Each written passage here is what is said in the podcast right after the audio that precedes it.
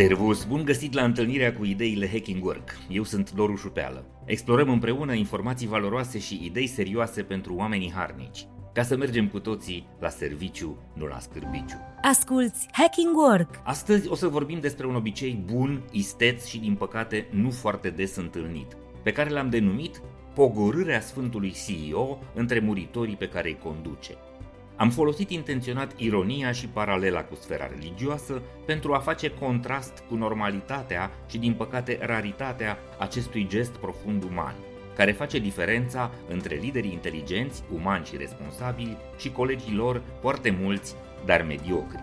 Ideile Hacking Work Domnul Jens Ritter, Chief Executive Officer al companiei aeriene Lufthansa, a muncit săptămânile trecute ca steward pe un zbor de noapte de la Frankfurt până în Bahrain, cu oprire și în Riad și apoi retur. Directorul general al puternicei companii aeriene germane a vrut să vadă cu ochii lui cum arată munca și dificultățile oamenilor pe care îi conduce, făcând integral munca unuia dintre ei în condiții reale. A servit pasagerii atât în cabina business cât și la clasa economică și apoi a relatat ceea ce a învățat.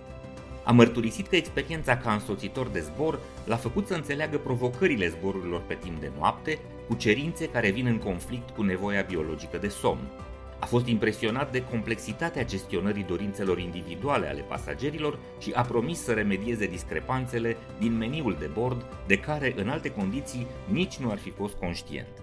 Am distribuit această știre în newsletterul Hacking Work și pe rețelele sociale și am fost bucuros de numărul uriaș de reacții.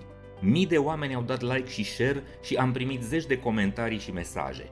Publicul a fost surprins de idee și a apreciat-o ca pe o minune dumnezeiască. Wow, un director general care vrea să înțeleagă în mod autentic cum arată munca angajaților săi și, cum spune românul, a coborât printre muritori la munca de jos. Există multe companii internaționale de mare anvergură în care anual cei care lucrează în birourile centrale ale companiei în poziții de manager coboară la firul ierbii. Știu și eu astfel de cazuri și mi se pare că acest model este admirabil și extrem de folositor, însă din păcate se întâmplă încă foarte rar.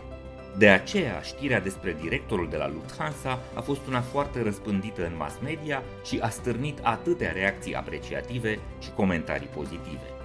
Mi s-a întâmplat deseori să stau de vorbă cu directori și manageri din tot soiul de firme, mai ales din sectorul de producție, din transporturi sau din comerț din România.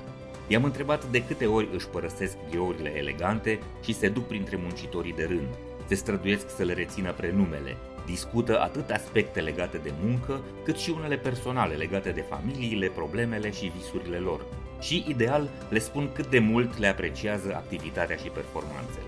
De cele mai multe ori, directorii sunt surprinși de întrebare și nu prea înțeleg la ce ar folosi aceste vizite ale lor printre muritorii de rând.